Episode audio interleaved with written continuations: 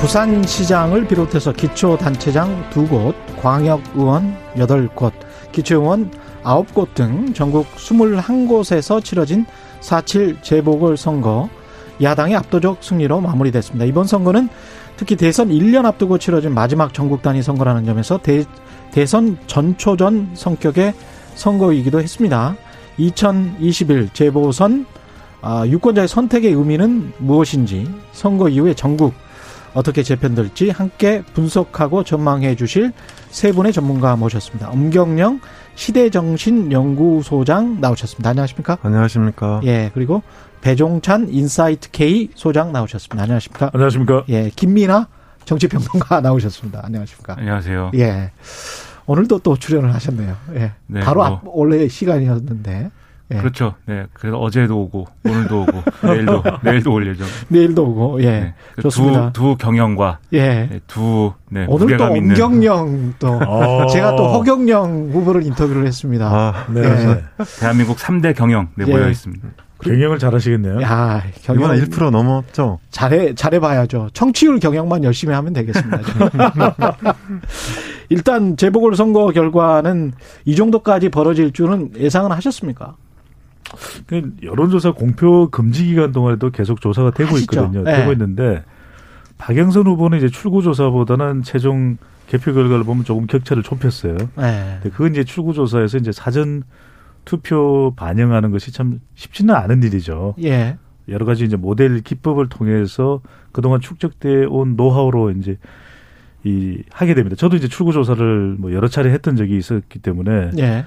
근데 이제 사전 투표율이 정확하게 어느 쪽 후보에게 표를 줬을지는 알기는 쉽지 않은 거죠. 음. 그런데 많은 분들은 그런 이야기를 했, 했었죠. 예. 이 여론조사하고 같겠느냐, 다를 수도 있을 것 같다. 예.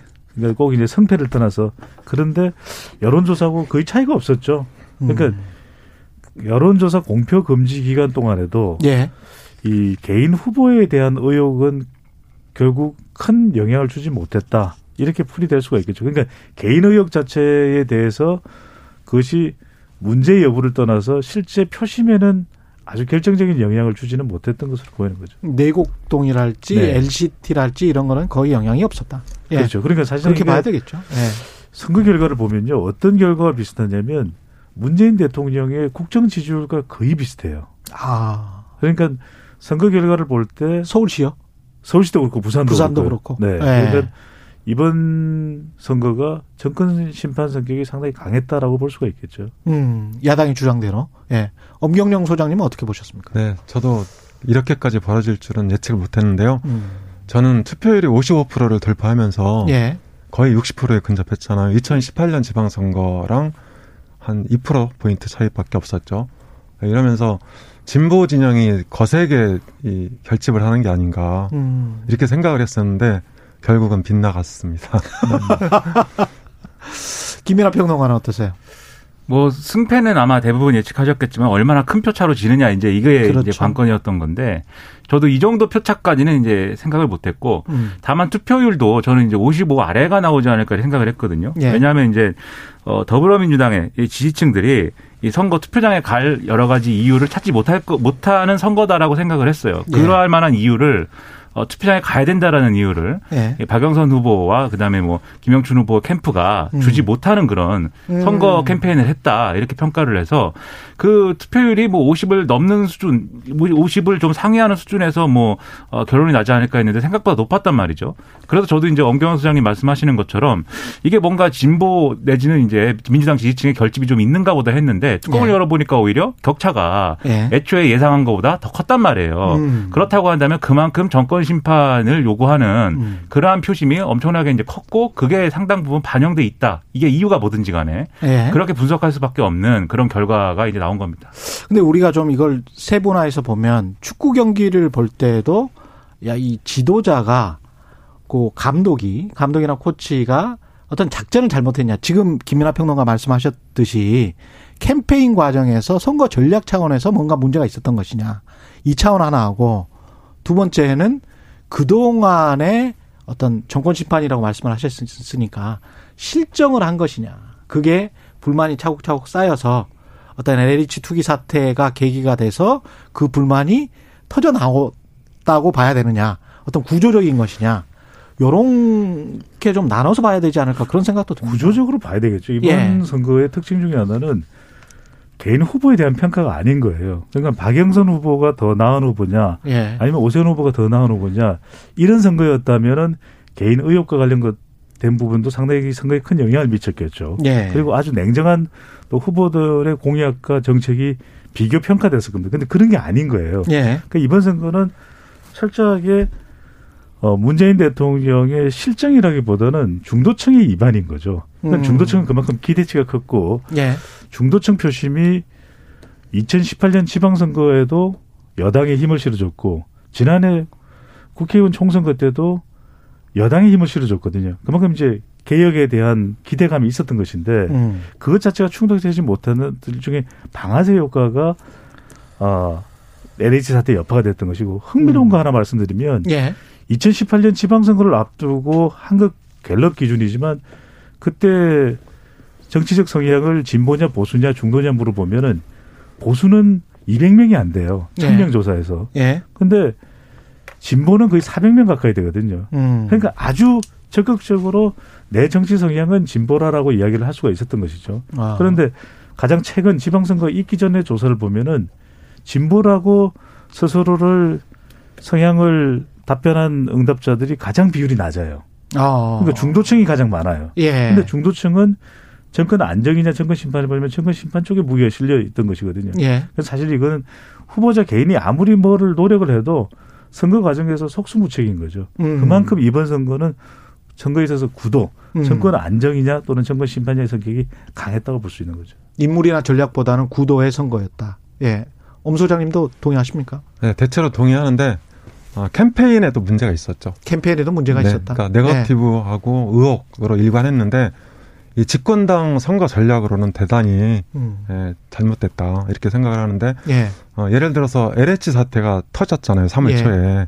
그런데 그때 여당이 대응한 것은 어, 이를테면 국회의원 전수조사 물타기 음. 시도를 한다든지 어, 그리고 특검 이것도 이제 박영선 후보가 제기했단 말이죠. 그렇죠. 그래서 이제 당이 받은 건데 어, 이런 전략은 이를테면 똥 묻은 게 겨묻은 게 전략이다. 그래서 결과적으로 이것이 어, 예. 2030의 분노를 더 촉발하게 됐다. 음. 네, 저는 그렇게 생각을 합니다. 그러니까 캠페인의 문제를 좀 말씀을 드린 것은 그렇죠. 이게 예. 그 여러 가지로 불리한 조건에서 치러지는 선거입니다. 음. 그건 이제 조건이에요. 예. 근데 선거 전략이라는 게 왜 있습니까? 이런 조건을 어떻게 돌파할 것인가. 아. 그리고 돌파를 뭐 완전히 해서 승리하진 못하더라도 어떻게 이게 어쨌든 뭐 그림을 잘 만들어서 격차를 좀 줄일 것이냐. 음. 그리고 원래 우리를 찍었어야 될 지지층을 얼마나 많이 끌어낼 수 있을 것이냐. 예. 이게 이제 이거 이 조건을 이제 그래도 유리하게 만들기 위해서 선거 전략이라는 게 있는 건데 지금 이제 특히 서울시장 선거에서 그게 잘 보였느냐 음. 그렇지 않다는 거죠. 네거티브 말씀하셨는데 네거티브도 뭐 전략이다라고 한다면 그 네거티브 전략을 구사할 거면은 분명한 근거 그리고 아주 핵심적인 이 치명적인 아주 그런 어떤 근거를 가지고 이렇게 문제 제기를 하고 그걸 통해서 상대 후보의 부적격이나 이런 것들을 이끌어내야 되는 건데 음. 사실 얘기는 많았는데 이게 예. 뭐 동태탕도 있고 뭐 신발도 있고 뭐 선글라스도 있는데 생태탕이에요. 네, 예. 그렇구나. 네. 생태와 동태의 커다란 이 예. 차이를 제가 살아있는 거예요, 생태는. 네, 예. 팩트에 기반한 얘기를 해야 되는데 예. 하여튼 이런 것들이 있었지만 예를 들면 생태탕을 먹었다든지 예. 또 땅을 뭐 저 측량하는데 같이 있었다든지 예. 그게 오세훈 지금 어, 당시 후보의 어떤 예. 의혹을 이 직접적으로 이 증명해 주는 건 또 아니거든요. 이게 추정할 수 있는 정황들인 것이지. 그렇습니다. 근데 이걸 가지고 계속 이제 몇 날 며칠 이렇게 좀 끌면서 사실 네. 네거티브의 전략이 어, 유효하지 않게 됐던 측면이 있고요. 그 외에도 예를 들면 이 정권의 어떤 개혁이라고 하는 것에 대해서 그러면 박영선 후보는 그 개혁을 계승하는 것인가 아니면 차별화하는 것인가 음. 혼란스러웠고요. 박원순 시장 지점. 문제에 대해서 예. 박원순 시장 문제에 대해서 박원순 시장의 서울을 계승하는 것이냐 아니면 완전히 새롭게 출발하는 것이냐 이것도 불분명했고요. 맞습니다. 중대 결심이라는 게 뭐고 그 내용은 언제 어떻게 공개되는 것이냐. 그 하기로 중대 결심을 하기로 한 거냐 아니냐 다 혼란스러웠거든요. 예. 흐지부지 돼버렸죠. 그러니까 이제 민주당 지지층 입장에서는 음. 뭔가 이유와 명분이 있으면 그래도 수표장에 많이 더 많이 갈 수 있었는데 예. 음. 그럴 만한 명분과 이유를 결국은 못 준 게 큰 표차 패배의 이유가 됐다고 저는 보는 겁니다. 그 배 소장님이 아까 네. 개혁 말씀하셨는데 개혁을 제대로 못해서 그런 건지 아니면 개혁을 너무 심하게 한다고 해서 그런 건지에 관한 어떤 판단이 있어야 될 것 같아요. 왜냐하면 이게 이름 이 선거를 부동산 선거라고 본다면 LH 투기 사태 이전에 이미 높게 형성돼 버린 가격이 있고 그것 때문에 재산세를 많이 내야 되는 유주택자들이 있고 무주택자들 같은 경우는 상대적 박탈감이 굉장히 좀 심하단 말이죠. 제가 이제 그 SNS를 하면서 보면 특히 전문직 중에서 연봉이 꽤 높은 분들이 근데 무주택자예요. 근데 지난 3, 4년 동안 기다렸어요. 근데 집값이 너무 많이 올라와 버린 거예요. 그분들이 근데 성향 페이스북을이나 이런 거를 보면 전반적인 성향은 어 진보적인 성향으로 보이는데 한 1, 2년 전부터 굉장히 민주당에 날이 서 있는 음. 그런 모습이 보이거든요. 그러면 민주당 쪽이나 박영선 후보 쪽에서는 그거를 의식해서 이제 완화적인 정책들을 이야기를 많이 한 거란 말이죠, 사실은. 그렇죠. 네. 공시가 10% 케이블 씌우겠다랄지 음. 뭐 이런 여러 가지 이야기를 한 거잖아요. 근데 그게 사실 김연아 평론가 말씀대로 이- 완전히 혼란스럽게 돼버린 거죠. 청와대 이호승 정책실장 같은 경우는 야 일관성을 가져야 된다 이렇게 이야기를 했잖아요. 이게 뭐지? 유주택자는 유주택자로 무주택자는 무주택자대로 이 정부는 도대체 방향을 부동산 정책 방향을 어떻게 가져갈 것인가에 관한 명확한 메시지를 못 줬어요. 아니 예. 이게 이미 답은 나와 있었어요. 그러니까 예. 조금 전에 이제 김민아 평론가나 엄경영 소장님께서는 후보들의 이 선거 전략에도 문제가 있었다. 문제가 있었겠죠. 예. 그러니까 선거에서 진 이유도 있겠지만은 예. 근데 우리가 가정을 한번 해보면 지금 문재인 대통령의 지지율이 한 55% 정도 된다. 음. 가정입니다. 그러면 이번 선거는 누가 이기겠어요? 여당 후보가 이기는 겁니다. 음. 지난 국회의원 선거 때 문 대통령의 지지율이 60%였거든요. 예. 60%를 국회의원 의석수로 곱해보면은 정확하게 180명이에요. 음. 그러니까 대통령 지지율이 중도층이 왜 위반했느냐. 예. 이게 이제 부동산 정책가 중요한 건데 예. 어떤 부동산 정책을 문재인 대통령과 문재인 정부에 기대를 냈을까? 그거는 개혁이에요. 개혁은 뭐냐면 음. 지금처럼 LH로 촉발된 문제처럼 이런 부당 거래, 시장 왜곡을 방지해 주기를 원했던 거예요. 그러니까 예. 내가 내야 될 세금이라면 당연히 내겠죠. 음. 근데 왜 내기 싫은가? 아니 시장은 이렇게 왜곡이 돼 있고 공공기관의 직원들은 사전 정보를 통해서 투기를 하고 있는 상황에서 그렇습니다. 세금과 공급 이야기를 한다고 해서 이게 누가 신뢰를 하겠습니까? 지금 서울에서도 어 도시개발 구역이 지정이 됐거든요. 음. 그럼 다 투기가 또 이루어졌을 거예요. 그렇습니다. 그러니까 예. 원하는 건 뭐냐면 세금 문제가 아니고 공급이 아니라 공급 36만 호, 30만 호 지금 박영선 후보, 오세훈 후보가 공약을 내건 것인데 언제 공급됩니까? 그러니까 중요한 건 뭐냐면 시장이 정직하게 돌아가기를 지지층들은 원하는 거예요. 맞습니다. 이걸 했더라면 어. 아 그래요? 우리 힘들더라도 따라갈게요. 네. 이게 되는데 그게 아니라 우왕좌왕하는 모습이거든요. 이 모습을 지지층은 도저히 음. 눈꼴 씌어서 못 보겠다. 이게 사실 이번 선거의 표심이거든요. 그래서 저는 음. 중요한 건 지금 부동산 정책을 어떻게 한다고 해서 민심이 회복될까? No. 예. 중요한 건 떠나간 중도층을 어떻게 개혁 개혁의 의지로 다시 불러들일 수 있을까? 이게 이제 대통령 지지율이 반등되는 게 중요하거든요. 그러니까 차기 대권에서도 중요한 게 현직 대통령의 지지율이 30% 초반이냐, 예. 40대 초반, 40% 초반 전혀 다른 이야기입니다. 그렇죠. 그래서 지금 청와대가 고민해야 되는 것은 이번 선거 결과 박영선 후보가 선거 전략 잘못했네, 김영준 후보가 잘못했네가 아니라 음. 어떻게 하면 떠나간 중도층 민심을 가져올 수 있는 우리의 계획은 뭔가, 그렇죠. 20대 30대를 향한 우리의 계획은 뭔가 이걸 고민해야죠. 엄 소장님. 네. 저도 비슷하게 생각하는데요. 음. 저는 이번 선거에서 가장 특징적인 사안이 예. 2030이 정치적으로 새롭게 등장했다. 세대. 예. 그렇죠. 이렇게 네. 이제 그 의미 부여를 하고 싶은데 어, 왜 그러냐면 2030은 2050으로 묶여서 범진보 진영 그러니까 민주당이 투표를 계속 해왔단 말이죠. 예. 그게 2016년부터 민주당이 역대급 승리를 이, 가능하게 한 원인이었거든요.